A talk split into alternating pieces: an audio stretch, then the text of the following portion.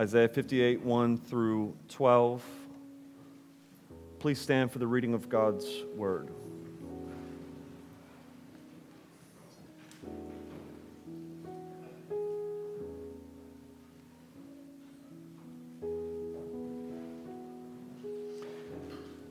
It reads this Cry aloud, do not hold back. Lift up your voice like a trumpet, declare it to my people their transgression, to the house of Jacob their sins. Yet they seek me daily, and they delight to know my ways, as if they were a nation that did righteousness and did not forsake the judgment of their God. They ask of me righteous judgments. They delight to draw near to God. Why have we fasted and you see it not? Why have we humbled ourselves and you take no knowledge of it? Behold, in the day of your fast, you seek your own pleasure and oppress all your workers. Behold, you fast only to quarrel and to fight and to hit with a wicked fist. Fasting like this, fasting like yours this day, will not make your voice to be heard on high. Is such the fast that I chose? A day for a person to humble himself? Is it to bow down his head like a reed and to spread sackcloth and ashes under him? Will you call this a fast and a day acceptable to the Lord? Is not this the fast that I chose? To loose the bonds of wickedness, to undo the straps of the yoke, to let the oppressed go free, and to break every yoke? Is it not to share your bread with the hungry? and bring in the homeless into your house, homeless poor into your house. When you see the naked, to cover him, and not to hide your, yourself from your own flesh. Then your light break forth, then shall your light break forth like the dawn, and your healing shall spring up speedily. Your righteousness shall go before you. The glory of the Lord shall be your rear guard. Then you shall call, and the Lord will answer. You shall cry, and he will say, Here I am. If you take away the yoke from your midst, the pointing of the finger, the speaking wickedness, if you pour out yourself for the hungry and satisfy the desire of the afflicted, then your light shall rise in the darkness, and your gloom shall be as the noonday. As the Lord will guide you continually and satisfy your desire in scorched places and make your bones strong. And you shall be like a well watered garden, like a spring of water, whose waters do not fail. And your ancient ruins shall be rebuilt. You shall raise up the foundations of many generations. You shall be called the repairer of the breach, the restorer of streets to dwell in. I want to preach to you this morning on this text under the theme the goodness of good works. The goodness of good works. Let's pray. Father, we thank you for this text. text. We ask, Lord, that you would help us as we study it. Help me as I preach it, that I preach your word, not merely my own, my own ideas. That you would open our hearts to this passage, shape us, and mold us today. It's in Jesus' name. Amen. You may be seated.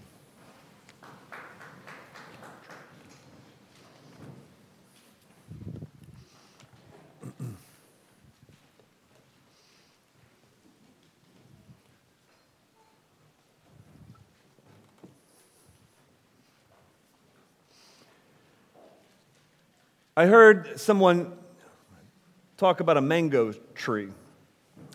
They talked about how interesting a mango tree is in this way. When a branch breaks, something interesting happens.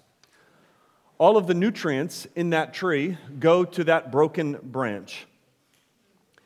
The entire tree, the rest of the tree, stops its growth until that branch is healed and begins to grow again itself. And then the tree grows together. This morning we come to Isaiah 58 and we see God's desire for us to love and care for the broken. In our church, those who have needs in our church are our needs. The weak in our church are, are uh, our people. we are called to come around to love, to pour ourselves out to. And in communities like ours, all across America, there is suffering, fears, fears of violence, fears of a lack of money, fears of their kids dropping out of school, going to the streets. There's a lack of Christian neighbors, often in the neighborhoods. There's a lack of mentors. The effects of drug abuse often contribute to, to child neglect and sometimes even child abuse. Good friend of mine, Sean, was telling me just recently about how his mother, who uh, was codependent on drugs, um, would abuse him when she was high, and she was high every day. And he talked about the house that he grew up in. And he just recently visited there, and he walked into this little house, and he said he just fell apart into tears as he saw the bathroom where he would hide from his mother. Uh, he, said, he said, People don't understand this when I try to tell them what happened to me, but he said, literally every day uh, in that house, from the time I, of my earliest memory until I was 11 years old, I was abused every, uh, he said, I was tortured every day.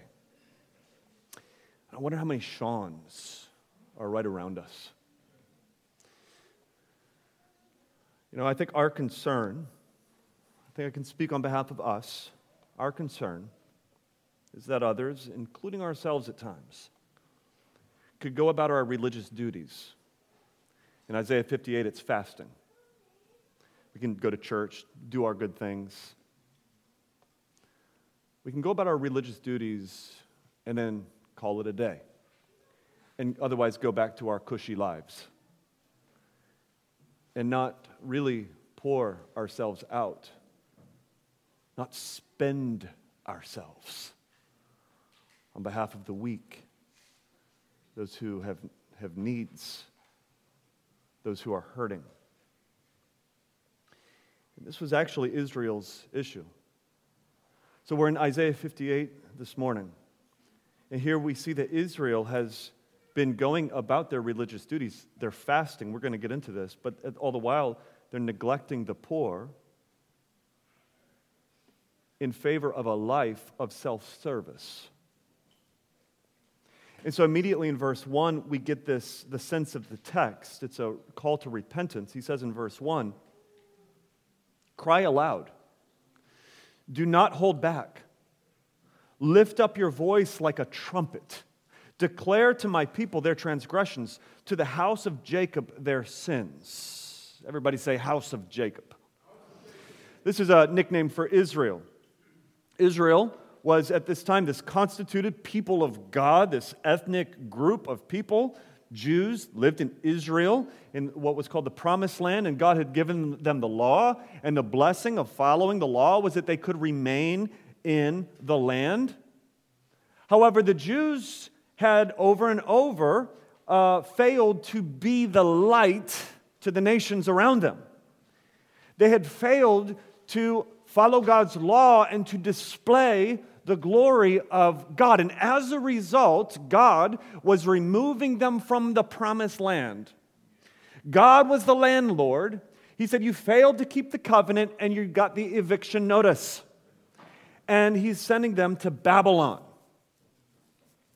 Here, Isaiah is calling, God is calling, I should say, through Isaiah, the religious hypocrites to repentance. But more than that, this is a beautiful text.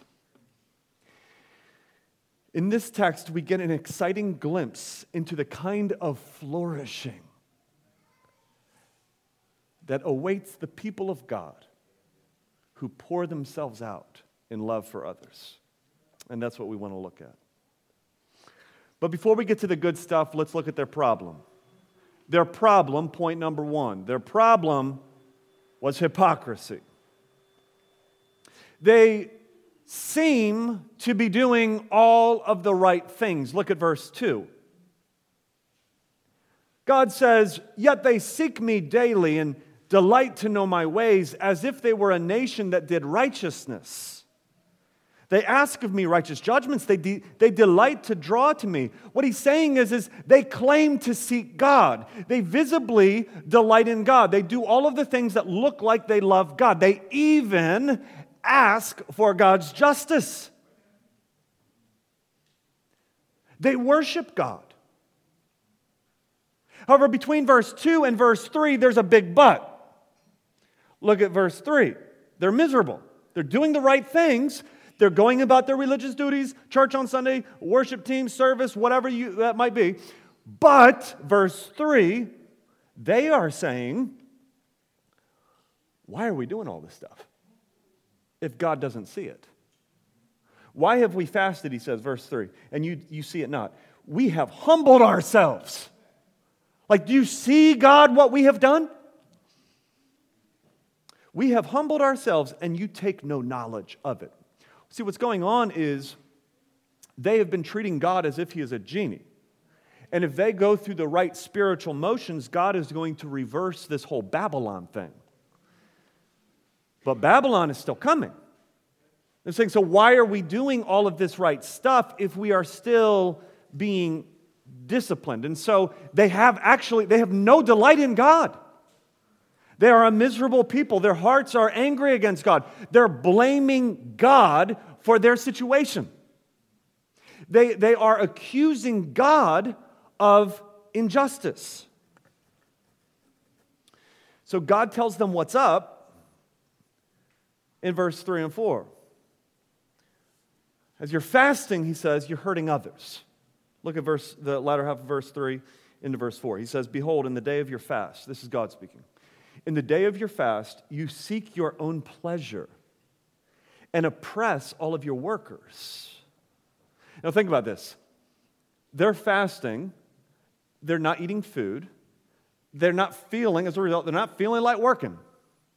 And so they're overworking their servants. You oppress your workers to make your life extra cushy because you're fasting. Oh, I'm fasting before God. All I can do is sit on the couch and watch Netflix. You do everything else because I'm fasting. He says, Behold, you fast only to quarrel and to fight and to hit with a wicked fist. And I can understand that. When I don't eat, when you don't eat, especially when Montrell doesn't eat, he gets hangry. And so does Eric. I'm going to call all you out this morning. They're, they're not eating, they're irritable. So they're fasting before God, they're neglecting themselves, but he's saying that they're responding with just irritation toward, uh, toward, uh, toward other people, maybe toward their wife, toward their kids, toward their servants, toward their friends. Montrell. No, I'm just playing, I'm just playing. Fasting like yours this day will not make your voice to be heard on high. Now, will not make your voice to be heard on high It's as if they are ghostly. It's as if they're crying out to God, asking God for help, and God is like, I don't even hear you. Your voice is weak. You are frail. I think of like Marty McFly in Back to the Future when he's looking at his hand and his hand is starting to uh, fade into nothing. This is, they're losing their sense of self before God. They're hollow, they're empty, they're nothing. Verse 5. He goes on to say, Is, is this really what I want? Outward piety? Outward, outwardly doing good, that's what piety means. No, but yet no real goods behind your deeds. Look at verse 5. He asks a rhetorical question Is such the fast that I chose? A day for a person to humble himself. He's saying this sort of sarcastically. Is it to bow down his head like a reed and to spread sackcloth and ashes under him? Like you're going through all the outward, external sort of motions. He says, You're going to call this a fast and a, a day acceptable to God? Just because you look so contrite? You see, church, they are depriving themselves of food for the wrong reasons. As a result, they're overworking their, their, their employees, they're irritable, they're missing the point. This morning's Mother's Day, and I'm gonna brag on myself for just a moment. I gave my wife some flowers. All right, now I didn't dress in all pink like Tim Carey did. He, he, he, he, he wonderful. I want you to take note of his outfit from, from head to toe this morning. Um, but I gave my wife some flowers. Now, that is, that's true, and everything else I'm going to say is completely made up. What if, as I gave my wife these flowers, and she said, Oh, thank you, honey, I said, Yeah, it's Mother's Day. And she said, Oh, it's Mother. Is that why you gave me? Just because it's Mother's Day? and I'm like, Yeah, it's just because it's Mother's Day. Do you like them? And she was like, Well, it would be nice to know that you actually wanted to buy me some flowers, not that you're just doing it because it's Mother's Day. And I said, Look, I hate buying you flowers. I think they are a waste of money. They will be dead in five days. It's just Mother's Day. And it is my duty every Mother's Day to buy you flowers. And then she took the flowers and she threw them against the wall.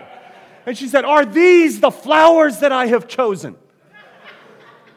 She says, I don't want your flowers from your hands. I want your flowers from your heart. Hmm. Now, thank, thank the Lord that did not happen this morning. But, uh, but I make my point though, if we just do good things out of duty, we actually despise the very people we claim to serve. So if you're serving on a ministry team in this church out of duty alone and your heart's not behind it, you actually despise the people you serve and the God whose image they represent. So, so their solution, their solution is really kind of ironic. What do, we, what do they do with this hypocrisy? What do they do about it? Well, the solution is to not give up on ministry. You see, sometimes when we are criticized of, on, in our ministry or maybe in our good deeds, and somebody, uh, it, it just, it, it's just shown that like it's just my duty and I don't really want to do it. We think our solution is, is to just turn off the switch and say, okay, well, I'm done. My heart's not right. I can't serve with the right kind of heart. And so, therefore, I'm just stepping aside. What's interesting is that's not the solution. The solution is actually hashtag, I'm going to go Cleveland Cavaliers on you, 2016. Hashtag all in. The solution is to go all in with ministry with service. Check it out. It's to share with the needy, it's to help the weak, it's to love the broken. Meaning, if you really want to fast, if you want to deprive yourself of something, deprive yourself of you. Look at verse 6. Is this not the fast that I chose? Now, I'm going to break this down as we go, okay? So follow with me. First, he says, treat the weak and those who work for you with dignity. Verse 6 continues to loose the bonds of wickedness, to undo the straps of the yoke, and to let the oppressed go free, and to break every yoke. He's saying, treat those who work for you with full dignity. Do not oppress your workers. What a call of repentance this would have been for the American slaveholder who went to church on Sundays and went home and oppressed their workers on Sunday afternoons. And even still today, how we might devalue the image of God in those who report to us, those who we lead, those who work with us, for us. Even this could even include our kids at times. To not value their dignity and their respect. Second, he says to serve the poor. He goes on, verse 7 Is it not to share your bread with the hungry? Application open your refrigerators. Uh oh. In 386, the year 386, Basil of Caesarea was preaching a series of sermons during a great famine throughout Rome. And he saw the rich who had extra food in their homes, and he said this to them. He said, he said, Can you allow food to rot in your homes that you're not going to eat? And, and not, not share that with the poor. What he was saying was that was simply this like if at, at the end of the week or at the end of the month, uh, if you are pulling, emptying your refrigerator and you're throwing out the rest of the milk and you're throwing out uh, the, the meat that went bad and the cheese that went bad and you're emptying your refrigerator, all the leftovers that you didn't eat, Basil of Caesarea would say something's wrong. Something's wrong. You're putting into the trash what, what, you, what you could have shared with the hungry, with the needy. And maybe not always the, the, the, the, starving, but maybe some brothers and sisters in the church who could have come over in need of fellowship. That you, you could have shared your food with them. So, yeah, we got to open our refrigerator, saints. And this is risky because you got some organic stuff in there. You got some stuff that's expensive in there. Is it not to share your bread? And going on, verse 7 bring and hold up, bring the homeless poor into your house. Uh oh. I think he actually means that.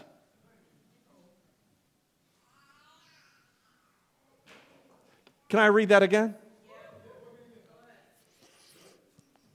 Correct me if I'm reading it wrong. Word, this is the word of the Lord. And bring the homeless poor into your house.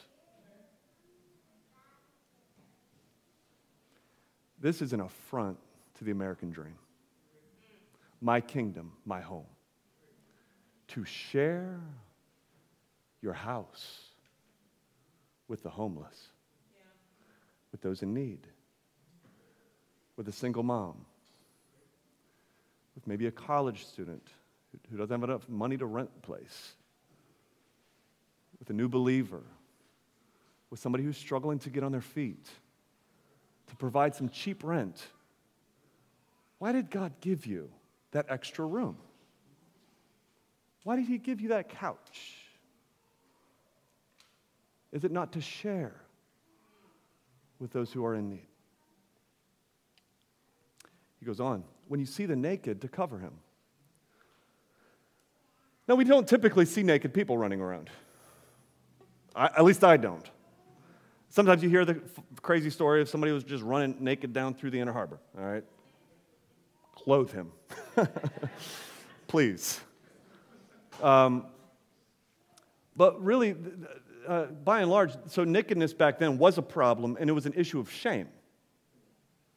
You know, can't afford enough clothes, naked. Um, today, you know, shame is real. We do see people walking around with shame. To clothe the naked is to restore dignity to the shamed, to give respect where respect is due, to speak to, to, speak to the shamed with, with love and kindness, and not to continue to add on to their shame. I think that's what he's saying. And to hide, to not hide yourself from your own flesh. What he's saying here is, is let your heart, that yourself, don't hide yourself from your flesh, your hands. Let your heart match your hands. That's what he's saying. Let your hands match your heart. Let the things that your heart wants to do be seen with your hands. And let, and let the things that are seen with your hands be a manifestation of who you really are coming from your heart. That's what he's saying. Be, be who you are, be real, who, who you are as a redeemed person of Jesus Christ. Verse 10 If you pour out yourself for the hungry and satisfy the needs of the oppressed, he's restating this in, in a conditional way now. Now, look, look at this word. If you pour out, everybody say pour out. Pour out. Uh, the NIV says that, uh, writes this if you spend yourself. Now, notice he doesn't say if you give a piece of yourself. He doesn't say if you give one day a week to the soup kitchen. He doesn't say if you just give $5 to the guy on the corner. But he says if you take the whole of your life, like every bit of who you are, and you pour it all out, you spend yourself on behalf of the hungry and satisfy the needs of those who have been oppressed. This is totally the opposite of verse 1, where these people are living a self centered kind of life. See, in verse 1, the problem with the fasting people is that they're doing a piece of themselves. They're giving a small portion, but they're reserving 95% for self preservation. He's saying that's not the way it goes. It's 100% of who we are, lived on behalf of others. Don't argue with me, argue with the text. A few years before Jesus went to the cross, he walked into the synagogue and he picked up the scroll and he found the place in Isaiah where it is written, The Spirit of the Lord is, uh, is on me, he read out loud, because he has anointed me to proclaim good news to the poor. He has sent me to proclaim freedom for the prisoners and recovery of sight for the blind, to set the oppressed free, to proclaim the year of the Lord's favor. That's two chapters later, or three chapters later in Isaiah chapter 61, verse 1. You see, what Israel now has failed to do year after year, to live in this way, to live in such a way that they love the weak and care for the broken, Jesus is coming and he's saying, I am doing for Israel what they never did. All of this is fulfilled in me. You are seeing it lived out in the person and the work of Jesus Christ. Come on, somebody say amen. We're seeing Christ live it out. He poured himself out in every way. Think of his life. He went to the leper went to the prostitute, to the tax collector. He went to the children. He went to the women. He went to those who at the time were the despised of their community. And he poured himself out in love. Every bit of his life, it was like his culture. It wasn't a program that he did, it was who he was. And here we are the people of Jesus, listen, if you if you have trusted in Jesus Christ for the forgiveness of your sins, you are brought into the body of Christ. All right, you are a representative of Jesus. We are saved by grace, not by doing good works, all right? We're saved by his work, his life, his work of redemption. We then are, are not out here as our own little Jesus doing my own thing, but I'm actually in Christ. You see what I'm saying? So when Jesus said, like, I'm fulfilling this, Joel Kurz is in him and he's fulfilling it on behalf of Joel Kurz. You see how that works? Like he's our representative head. But here's the thing some people then, I think, maybe subconsciously or unintentionally say, well, Jesus did it, so therefore I don't have to. Jesus lived a life of good works, and so I'm freed now from a life of good works, and I can live a life for myself. Because he did. Yes, Jesus did. And don't get it twisted. I'm preaching on the goodness of good works, but we are not saved by good works. Ephesians chapter 2, verse 8 and 9 For by grace through faith you are saved, not by, finish it, good works, lest any man should boast. But, verse 10, we are his workmanship. Hold up. Created in Christ Jesus for. How about, how about that? Like Jesus didn't save us, bring us into Him, and, say, and then say, okay, don't worry about uh, the, the, the, the life that we are now called to live. Go do your own thing, live for your own self preservation. No, He didn't say that. It's always how much more so in the new covenant. We are the representatives of Christ, meaning as we live this kind of life that God is, is, is showing uh, uh, us, ultimately fulfilled in Christ, now for us, He's, he's showing us the, the kind of life that brings most glory to God, that makes, the mo- that makes much of Jesus.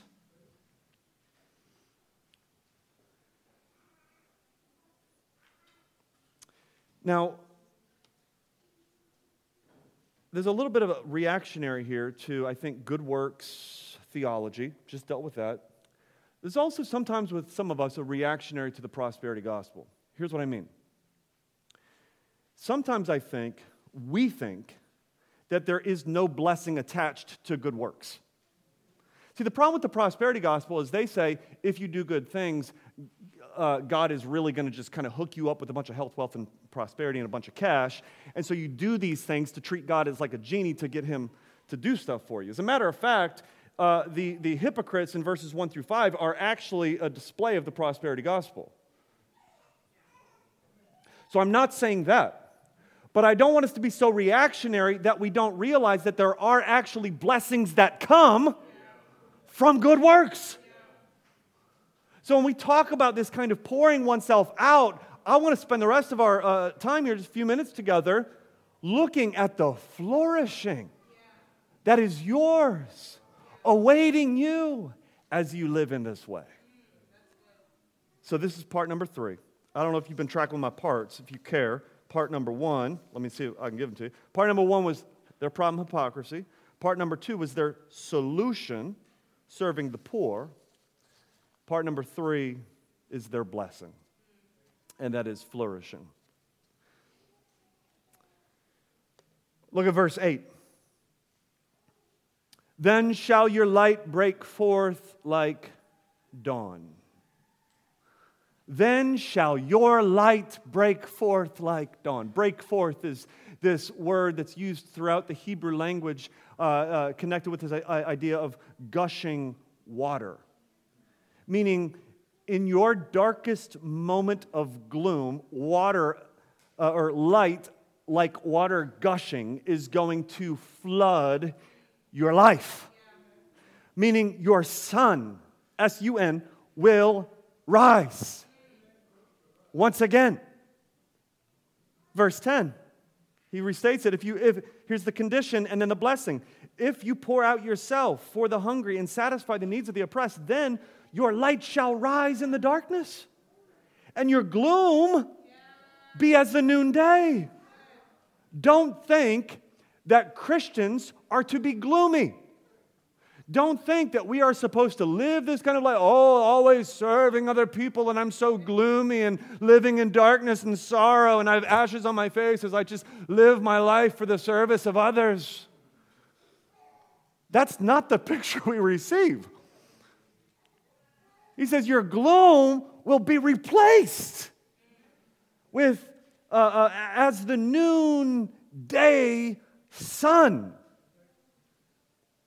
We are not sad and down, but we are happy and life filled.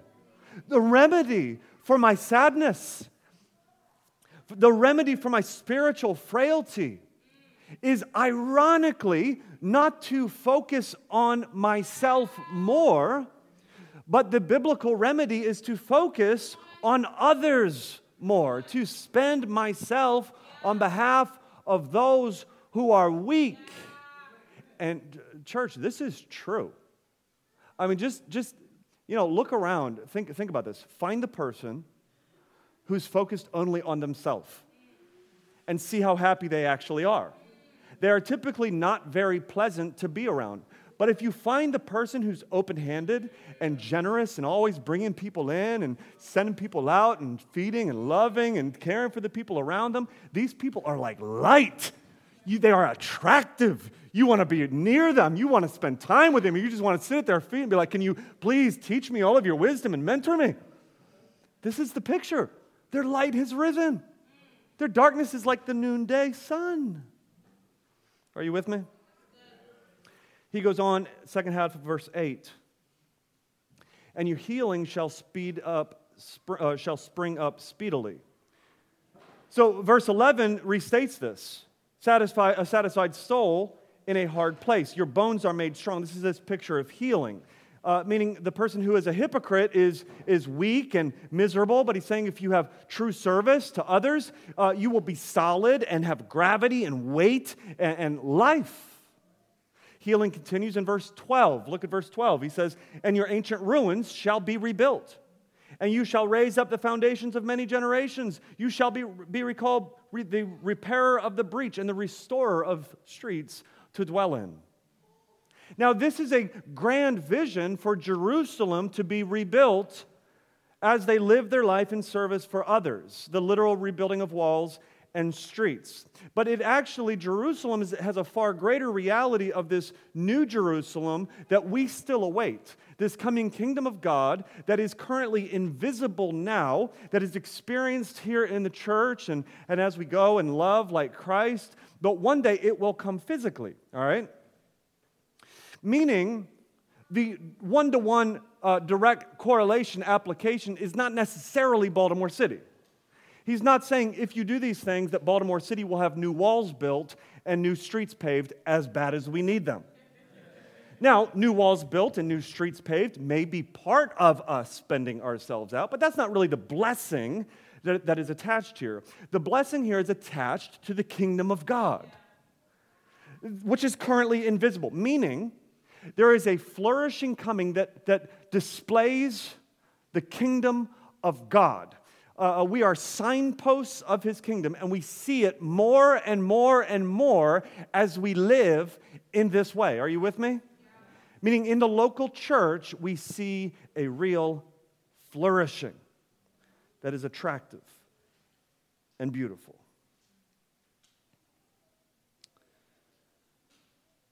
Go back to verse 8. Then shall your light break forth like the dawn your righteousness shall go before you. Uh, uh, uh, the glory of the Lord shall be your rear guard. Meaning, no more will nations mock you. Or, I'm sorry, no more will nations mock God because of your hypocrisy, he's saying, because you're now displaying the glory of God. Verse 9, blessings continue. Then you shall call, and the Lord will answer. You shall cry, and he will say, Here I am. What this is saying is that, is that we will have a renewed fellowship with God. Like in our sin, God doesn't hear our prayers, in our hypocrisy. Now, we're saved by grace. We haven't lost our salvation, but sin can destroy the fellowship, that intimacy between us and God. And as we turn in repentance, God hears us again. That's what he's saying. Verse 9 uh, continues If you take away the yoke from your midst, the pointing of the finger and the speaking wickedness, meaning if you turn from your judgmentalism, if you stop uh, blaming the poor for being poor, if you stop blaming the broken for being broken, if you stop bl- blaming other people for your own sins and take responsibility, he's saying you will be freed from this heavy yoke. And you're freeing others from this heavy yoke. It's, it's, the, the freeing is the blessing there. Now, does this sound good to anybody? Does this kind of life does this, these kinds of blessings, does this sound good to anybody? Again, we can contrast this, which I won't take time to, I'm out of time. We can contrast this with uh, uh, verses 1 through 5. The hypocrites who are angry, but then we see those who are repentant in verses 8 through 12, living themselves for others who are living radiant lives. As Christ then who fulfills this, unleashes his disciples in Matthew 28, forms the church. He gives the church its mission, which is what? The Great Commission to make disciples. He doesn't say do gooders, but disciples. Meaning, by the way, don't take this and think that we're talking about just being a do gooder. You know, somebody like comes with your chin up and like, oh, I'm going to save the day in Baltimore City today. That's not that's that's narrow-minded one sided. That's not what he's talking about. Like, even if you're broke in this room and a Christian, this applies to you as well. Meaning, every one of Jesus' disciples has been given this call to stewardship. And it's very likely that you have something, maybe physical or untangible, that somebody else needs. So, part of being a disciple of Jesus, it's not the whole of it, but part of being a disciple of Jesus is to love God. Well, the whole of it is to love God and love others. Part of loving others is to spend yourself on behalf of the weak. Are you with me? It's really just that simple. As we close, in the year 2007, I was personally wrestling with my own desire to move to Baltimore City uh, and to begin planting a church. I was living outside the city in Maryland at the time and, uh, and had just more and more just thinking about church planting or being in Baltimore and was wrestling with that because also at the time, all of the literature on church planting was like find the fastest growing city. And find where people are moving in and where there's a high income level and move there. So, you know, there people talking about Vegas and Tampa and Jacksonville. And so I kind of briefly like did a search on some of those cities. But, but Baltimore was familiar to me. I knew Baltimore City. And, and part of the, the, my, my challenge was the familiarity of it. I knew Baltimore City. And I knew it wasn't going to be easy. I knew it would be hard. And so, and, and I wondered too if, if, if I could even have a, have a ministry in Baltimore City. And so I was praying one morning, and I, I, I came across, I was praying through Isaiah, and I came across Isaiah 58, and I was sitting on the floor in my living room. And I read this very passage Isaiah 58, verses 1 through 12. And I remember the moment when I read verse 10, 11, and 12. And it was just something clicked for me. Let me read that again to you. I read it out of the NIV, so I'm going to read it from the NIV here. It, it's, uh, this is what I read. If you spend yourself on behalf of the hungry and satisfy the needs of the oppressed, then your light will rise in the darkness and your night will become like the noonday. The Lord will guide you always. He will satisfy your needs in a sun scorched land and will strengthen your frame. You will be like a well watered garden, like a spring whose waters never fail. And in that moment, in, in my sanctified imagination, as the old preachers used to say, I, I thought of this picture of like a garden just kind of bursting through the concrete of Baltimore City. And then one year later, my wife and I moved into Baltimore City and we, we began a Bible study. And would you believe that we called that Bible study the garden? And 14 years later, here we are, a whole church. Now, we are called as a church to make disciples of Jesus Christ. And part of that means disciples who spend themselves on behalf of those who are weak.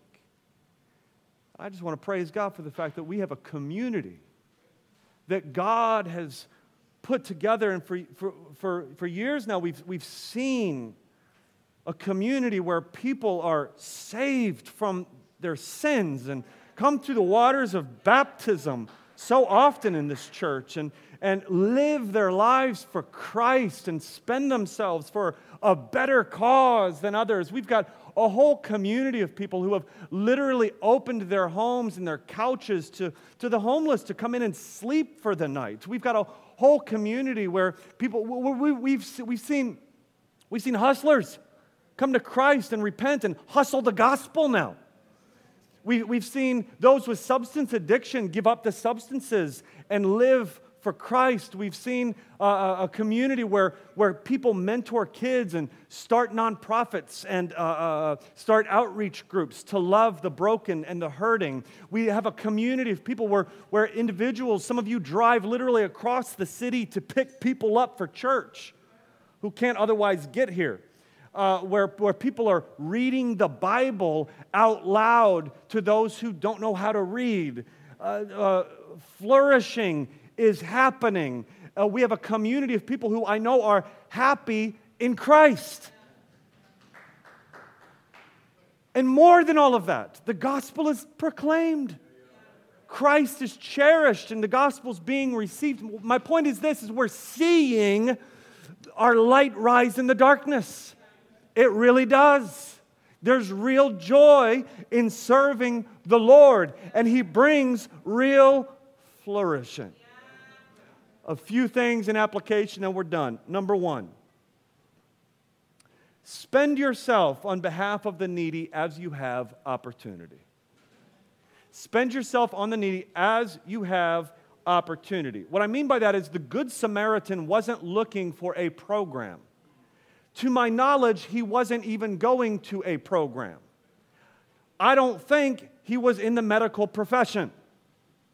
He saw a need. It's stewardship. And he stooped down and used his, he spent Do you know the story?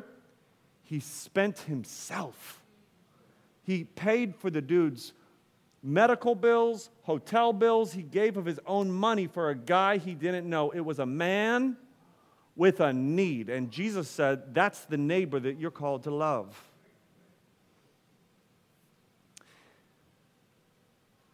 Love your neighbor. Open your tables. Open your spare bedrooms. Open your couches. Open your refrigerators to love those who have a need. Secondly, consider what real help looks like as we serve the poor on a broader scale. What I mean by this is sometimes giving away money Uh, or serving in a soup kitchen is good. That has its place. So I would not say that that's never a good thing. What I would say is this is that there can be a temptation toward false piety. Meaning, if I give a dollar, I can go ahead and spend a hundred on myself at the bar tonight. You see what I'm saying? I don't know if that was what Jesus had in mind. So, yes, give as we can, certainly. But I think the picture of generosity is whole, the whole of our life. You know, it might look like foster care for a child, it might look like taking somebody into your home, it might look like uh, uh, taking on a number of people that you can disciple and, and mentor.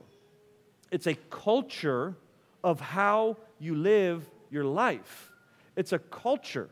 You see, you see, like Jesus, for Jesus, it was his culture. Are you with me?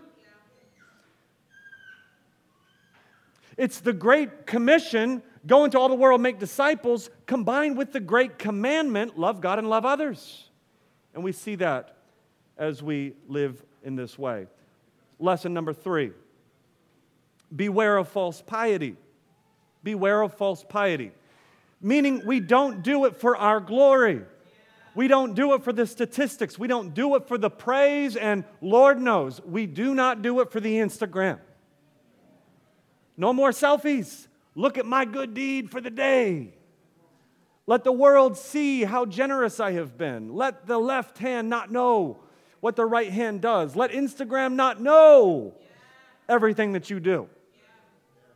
We don't do it for our glory. We do it because we love Jesus, because Jesus died to save the hurting, to heal the broken, to forgive the sinner. This, I believe, is the greatest mercy ministry we can do, is to do it for Jesus because what they need is not just food in their belly, but they need a Savior.